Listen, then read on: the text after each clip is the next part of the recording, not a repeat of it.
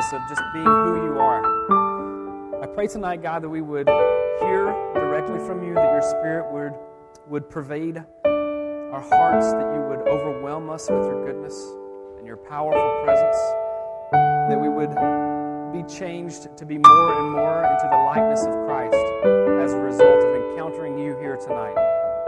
Thank you for the goodness, the good news of your gospel. And God, we celebrate who Jesus is tonight. And we anticipate great things for one simple reason because you are a great God.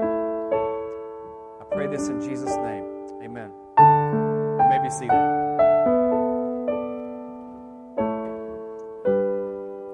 I'm Pastor Daniel, and it's a privilege to be here tonight and to continue our journey through the letter of Philippians. Philippians is in our New Testament of the Bible, and we're going verse by verse through this letter, which is a, a real letter written by a real person to real people who had real world problems. Uh, oftentimes, uh, I tweeted earlier this week if you're not following me, why not? I have the best Twitter handle of all, Daniel T. McGee lots of wisdom, great things. My mom is always liking whatever I put on Facebook, so I have her endorsement. But I tweeted earlier this week that, that something to the point of Jesus is not a cartoon, but when sin manifests in my life, it, it comes up in my life, when the reality of God's resurrection, the Son of God's resurrection, stops being a reality. And many times we think of Christianity or, or good thoughts as, oh, that's nice, that makes me feel better. But we're talking about a reality of somebody that really lived, really died, and really rose again. That's what Christianity is founded upon this simple, powerful truth of the resurrection. So I want to remind us that uh, this is a letter that Paul wrote. This is a church that he founded, and he had a, a friend, Epaphroditus, come from that church, deliver a gift to him while he was in prison. Paul was in prison for preaching the gospel, doing exactly what God told him to do. Epaphroditus brings him this message. While he's there, he gets sick. And he knows that the, the people in Philippi love him and uh, can't wait to see him again. And so Paul even writes in the letter, I'm, I'm sending Epaphroditus back to you, and I'm excited to report he's doing well. And he uh, delivers the letter back to them, that Paul writes uh, the letter to them, and he delivers it back to them. So he's a main character in this letter. Last week we, we learned a valuable truth of, uh, of how God is uh, powerfully affecting our lives for real change. And today we're seeing a powerful truth that we are called to celebrate the Lord together. To celebrate the Lord, not individually, although that is part of it, but together. So look with me as we continue our journey. We're picking up in chapter 4 of Philippians chapter 4, verse 2. So we've learned a lot. And again, when you write a letter to someone, hopefully you have writing skills that you don't just jump around all over the map. And so we're skipping a lot of things if you haven't been here uh, from, from the beginning to, to get to this point. I'll do my best to make sure we don't lose anything here uh, for you if this is your first time here. So look with me in chapter 4, verse 2 in Philippians. Paul writes, I entreat that means he makes a special appeal. He pleads with them. He says, I entreat Euodia and I entreat Syntyche to agree in the Lord. Yes, I ask you also, true companion, and he's saying that's a loyal comrade. I ask you also, help these women who have labored, who have struggled hard, side by side with me in the gospel together with Clement and the rest of my fellow workers whose names are in the book of life. You've been there before. There's two good friends. They're going along, they're serving together, they're loving each other, and then one of them has a bad moment and they lash out at the other one. And the other one's not quite ready to handle that, and so they respond back with bitterness and anger. And instead of being lovey dovey now as friends, they can't stand one another. Where there used to be good conversations of, let's talk about our feelings and let's get things done, let's work together. Instead, there is now a cold silence. Now we slam doors. We give each other the cold shoulder and we just forget talking to one another. Well, this was happening, evidently, something similar to this was happening at this time. And it was in the church and evidently was public because Paul is bringing up the fact that these two ladies are having a disagreement. They had a falling out, and he is pleading with them. I want you to come to an agreement together. I'm pleading with you. He wants the agreement, a disagreement to be settled quickly because the, the longer it goes, the more hardened our hearts become. And the more easy it is for us to just sever the relationship permanently. The longer it goes, the more it affects others directly and it affects other people indirectly. And obviously, or well, not obviously, I guess, but apparently it seems that this friction, this disagreement had been going on for quite some time because Paul was sending this letter back with Epaphroditus. The only way Paul would have known about this disagreement would be if he actually told Paul when he visited. So, for the time Epaphroditus was there visiting Paul, this argument, this disagreement was still festering. And so, Paul hopes that a word from the apostle himself would encourage them to come to an agreement. Stop fighting. I'm pleading with you. Come together. And so, this scripture points out a reality that most of us all know maybe too well Sometimes the status of our relationship can change faster than we can get to Facebook and make it official. Just like that, our relationship can change. Our marriages, romantic relationships, best friends, family members, co workers, yes, even fellow ministers, we are all susceptible to having our relationships severed by disagreements. So, what is the solution when, not if, what is the solution when we find ourselves in this kind of situation? What is it that we're supposed to do in order to bring this healing when we are at odds with those people with whom we should have peace? Well, he gets to it in the next verse, and these commands of these next scriptures apply to all of the church that he's writing to in Philippi. They also apply to us as well today. But they had a particular case in mind with Euodia and Syntyche as they were aware of this disagreement. And now they're learning to apply it to their lives. Look with me in chapter 4, verse 4 and 5. The solution, he says, is this Rejoice, which means celebrate joyfully. Rejoice in the Lord always. Again, I will say, rejoice, celebrate. Let your reasonableness, and that just means gentleness and graciousness, is specifically what he's talking about here. Let your gentleness, your reasonableness, your graciousness be known to everyone because the Lord is at hand. He is near. And because he is near, we should pray. The word rejoice, many times uh, as we read that, it seems to have this connotation of an inward reflection to where we inwardly rejoice and find this peace and joy with God. But Paul was using this word in more of a, a, a way that it would encourage a public celebration something that would be done outside and that others would see. He lived in a world where they had great festivals all the time. We actually live in that world today. There's street fairs almost every weekend in Astoria. We see these celebrations going on, and for them, they would have these festivals and games that would show and celebrate their gods, and they would show and celebrate their cities.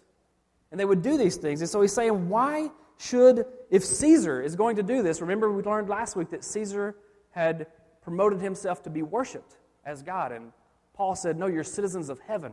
You worship Jesus. You don't worship Caesar. And so, if he would do this, then why should not the followers of Christ also celebrate their God? Celebrating the Lord encourages and strengthens loyalty, it encourages and strengthens obedience to the Lord's commands. I remember when I was 16, I went to my first ever college football game. There were 50, over 50,000 fans in red and white cheering on the Razorbacks. And it was so loud. I remember the fight song, the band came out in all their pomp and circumstance. And they come out and they do the fight song, and all these people start singing the song. And I didn't know the words, but I, I sang anyway because I didn't want to look crazy. So I, I sang whatever. And, and it was just amazing. It was fun and joyful and it was a celebration as there was this one unifying goal win the game. Win the game. They celebrated. There was unity with everyone who wore red and white. I was strengthened by that celebration that we shared. I was encouraged. I'm not the only one here. There's look at this horde of people that are here. There's tons of people shouting. And I was sure that because my team won that day, the crowd was a deciding factor. And probably so because our team wasn't very good. We beat someone we shouldn't have. I really think we helped turn the tide for that game. We were loud, and from that day forward, I was sealed as a fan forever. I can't get rid of it. During that game, I saw people cheering for one thing for their team to win. I didn't recognize it at the time. I was only 16. I was wanting popcorn and Coke. But at the time, I didn't realize that what was happening is that everyone was putting all of these outlying issues aside. They were hitting the pause button, and they were focusing on one thing we've got to win this game. We're going to be as loud as we can. We're going to cheer as much as we can. When the ref makes a bad call, we're going to boo, which is fun. We're going to do everything we can to encourage our team. And that celebration caused us to unite as one. I'm really reminded of that now as we're all watching the World Cup and we see all the fans everywhere. You can't go by the beer garden or any bar anywhere. It's just loud, it's raucous. People are wearing their jerseys. They're united for their cause. On a much greater level, Paul is talking about the same thing. He said, I want you to rejoice in this unifying cause, the Lord. I want you to celebrate Him. I want you to remember what is most important. He's saying it's not most important for you to be right in the fight, it's more important for you to unite in the Lord. Euodia, Syntyche, it's not important for you to be right or to you to be right. What's important is for you to unite in the Lord. And when we celebrate the Lord together, relationships will thrive. He says, Let your reasonableness be known to everyone. And, and to, in Matthew chapter 5, it'll come on the screen here, verse 16, Jesus says, In the same way, let your light shine before others, so that they may see your good works and give glory to you because you're a good person. That's not what it says. So that they would see your good works and give glory to your Father who is in heaven.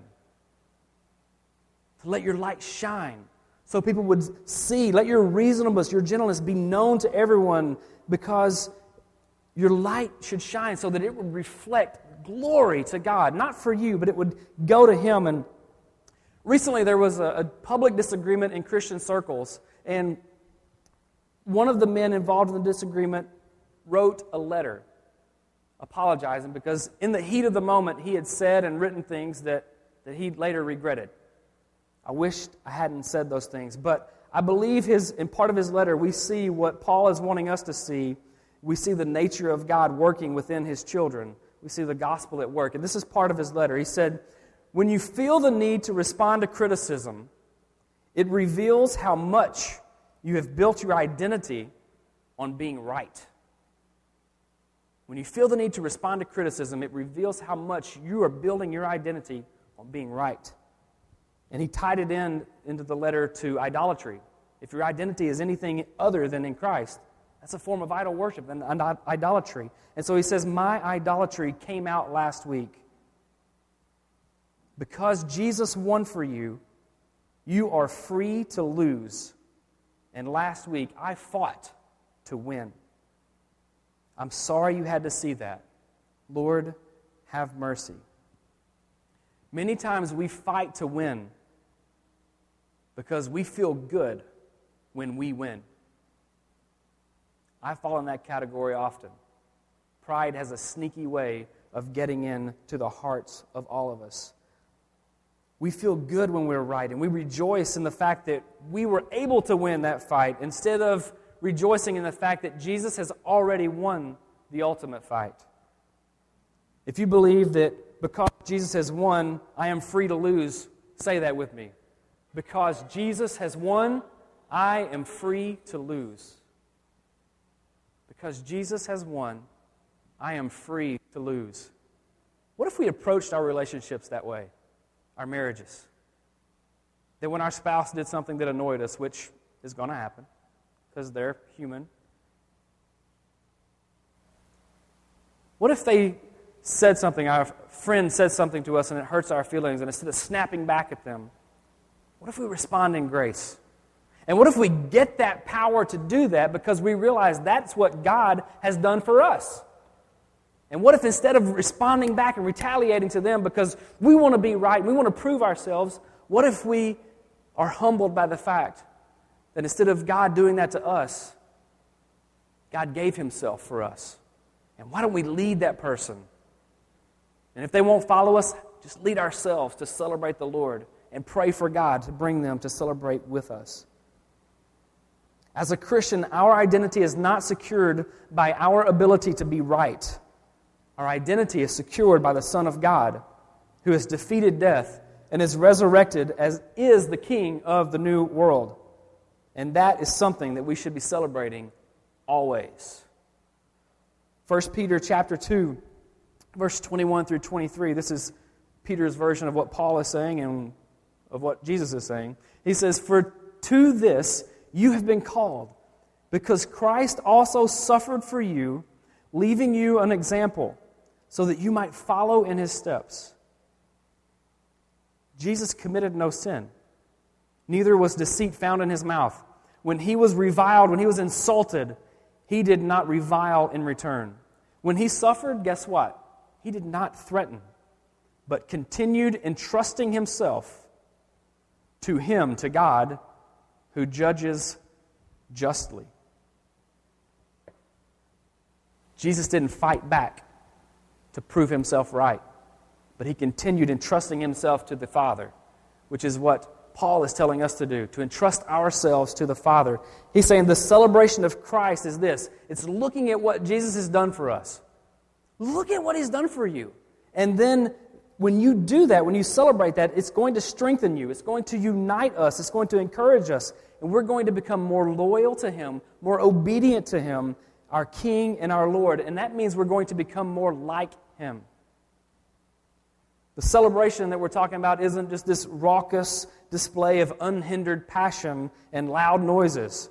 There's joy and there's exuberant celebration at times, but he mentions at the same time, let your gentleness and your graciousness, your reasonableness, let it be known to everyone. So, this is specifically a gentle and a gracious spirit that should be exuding from us. And so, we don't want to squash people with this loud and obnoxious battle cry, like forcing them, forcing it on them to believe this way. But instead, we are to lift up the weak. We are to serve the needy. We are to forgive those who insult us. And we're to give our lives for others the way Jesus gave his life for us. We celebrate enthusiastically. We can raise our hands in church. We can clap. We can crank up the music. We can get soulful. We can just shout it out and sing praises to God. But we always consider others as more important than ourselves. So we're joyful and we're gentle. When we celebrate Jesus, relationships will thrive. But more things happen too when we're celebrating Jesus. More areas of our life will be put into proper perspective.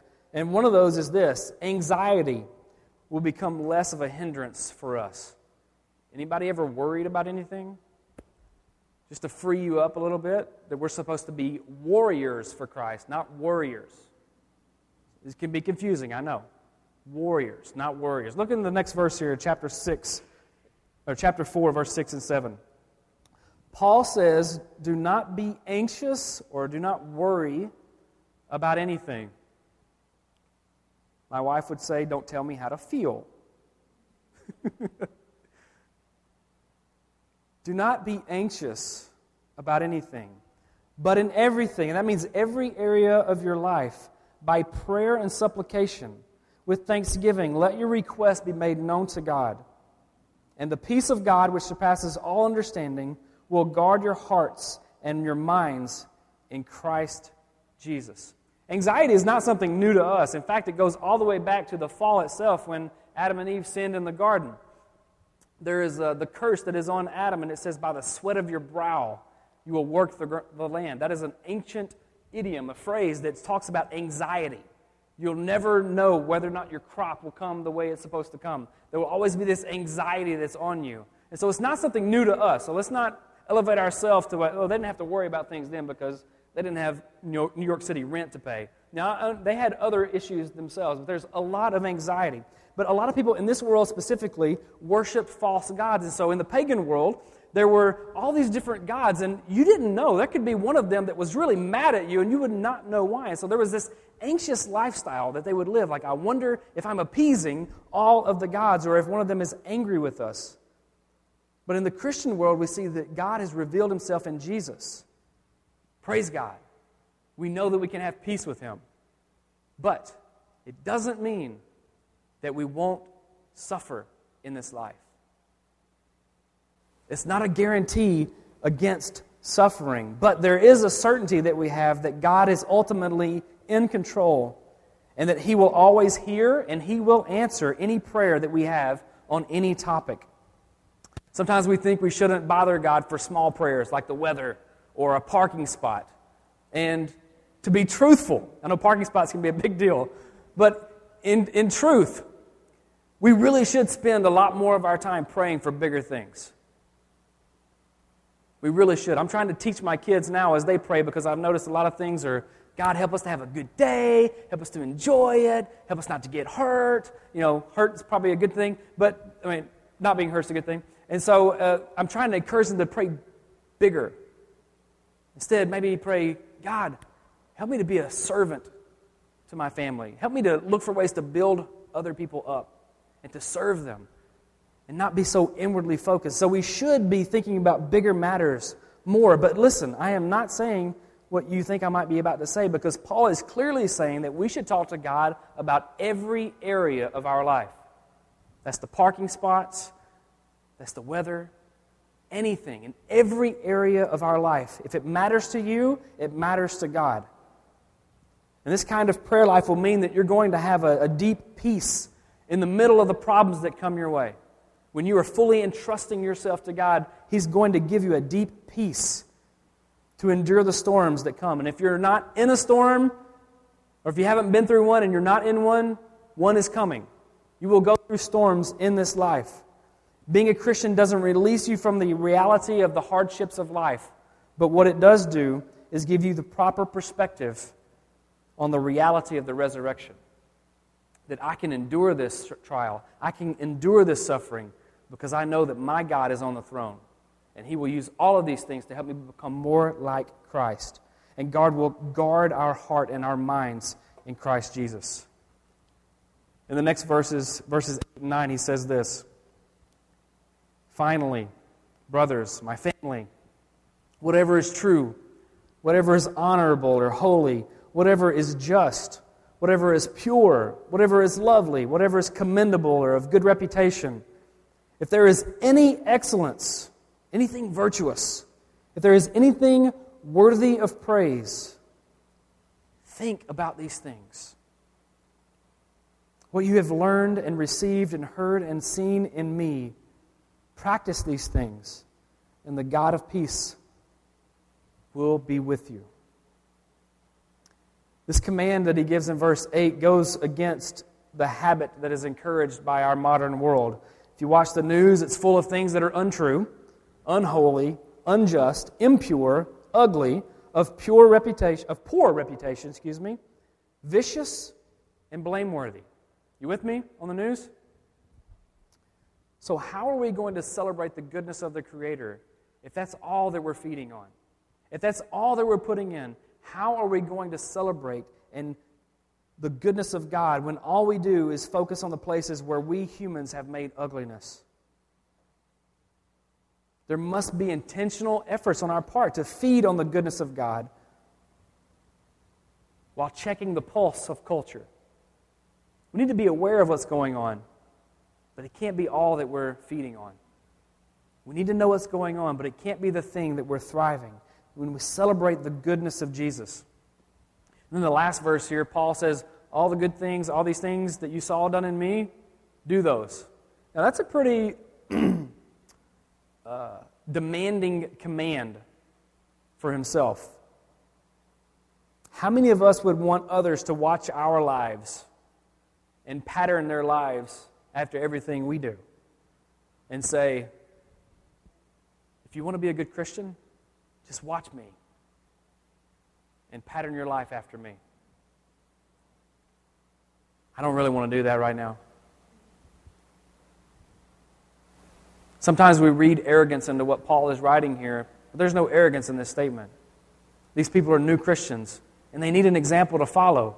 This is brand new that, that God has established a new covenant, and they're not sure how to take all that they've been taught from tradition and the scriptures and how now to apply it to this new walk that they have with Christ and with the Holy Spirit living within them.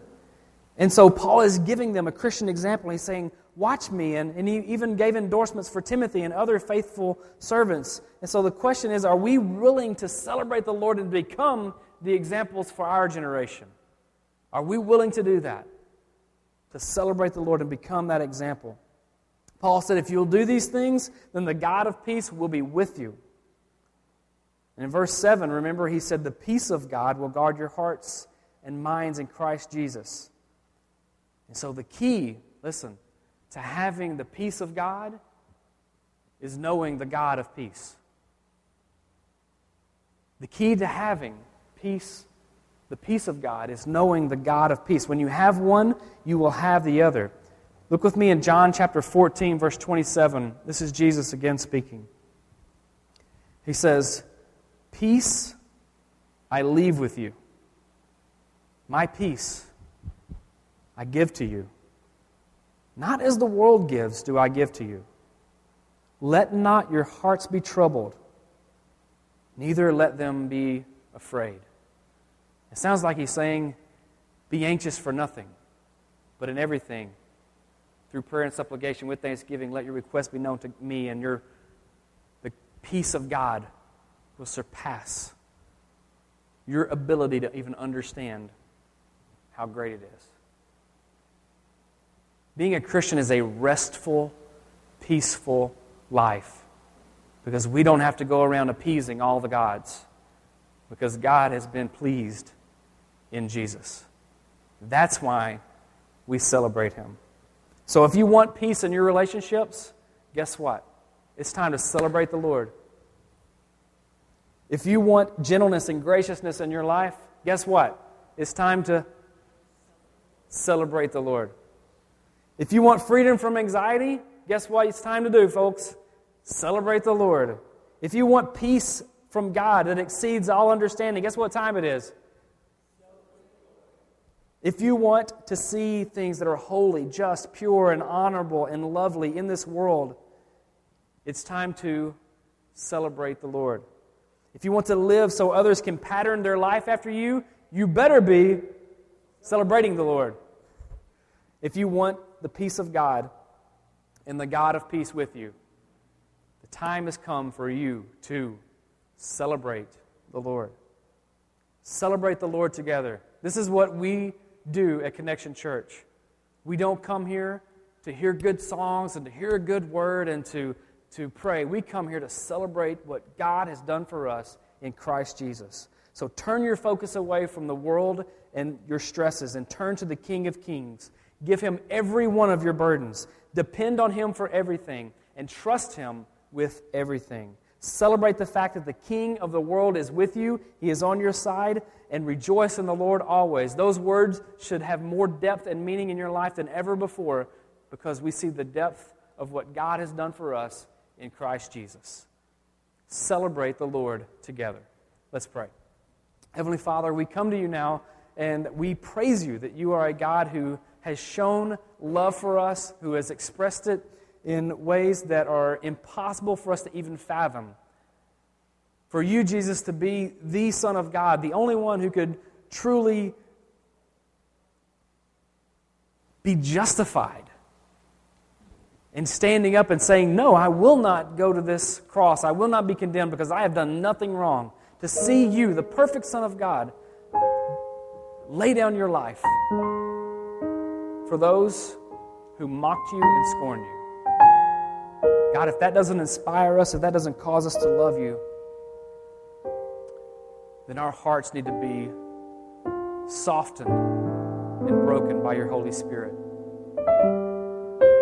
You are a good Father. You are the God of peace, and you are the God who invites us to bring every burden to you for you to handle with your strength.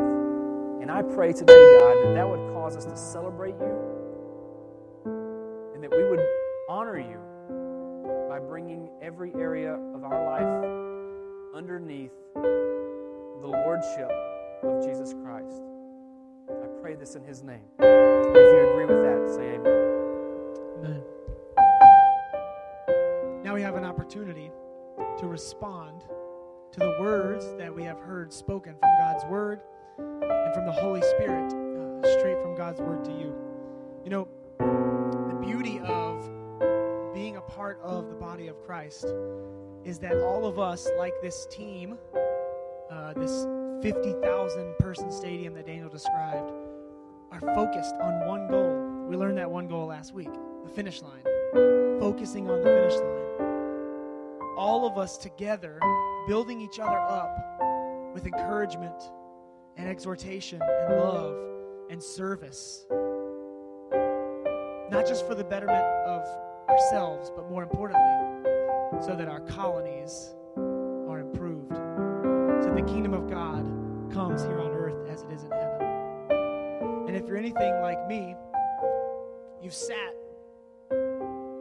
night after night before, worrying and being anxious over how the rent's going to get paid, how long you're going to go without a job before God finally provides you one, how long you're going to go without uh, someone to love you, someone to care for you, without a friend, without a spouse, without children. How long before I get the break?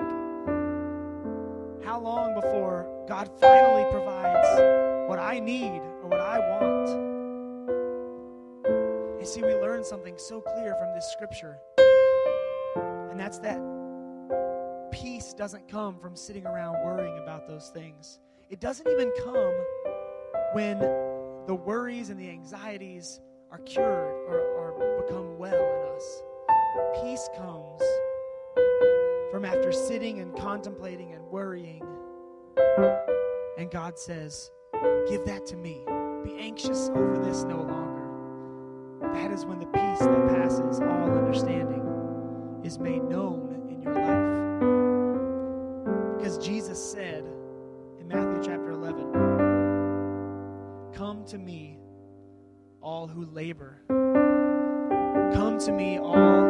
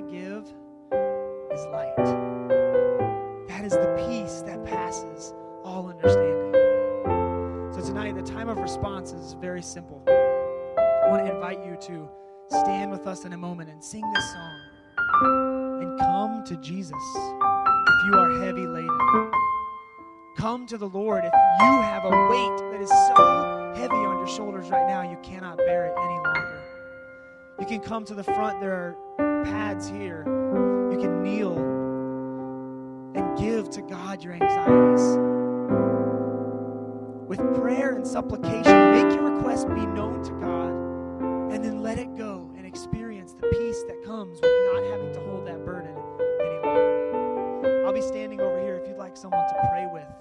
Maybe just praying by yourself is not going to do it, but you would like to, to say that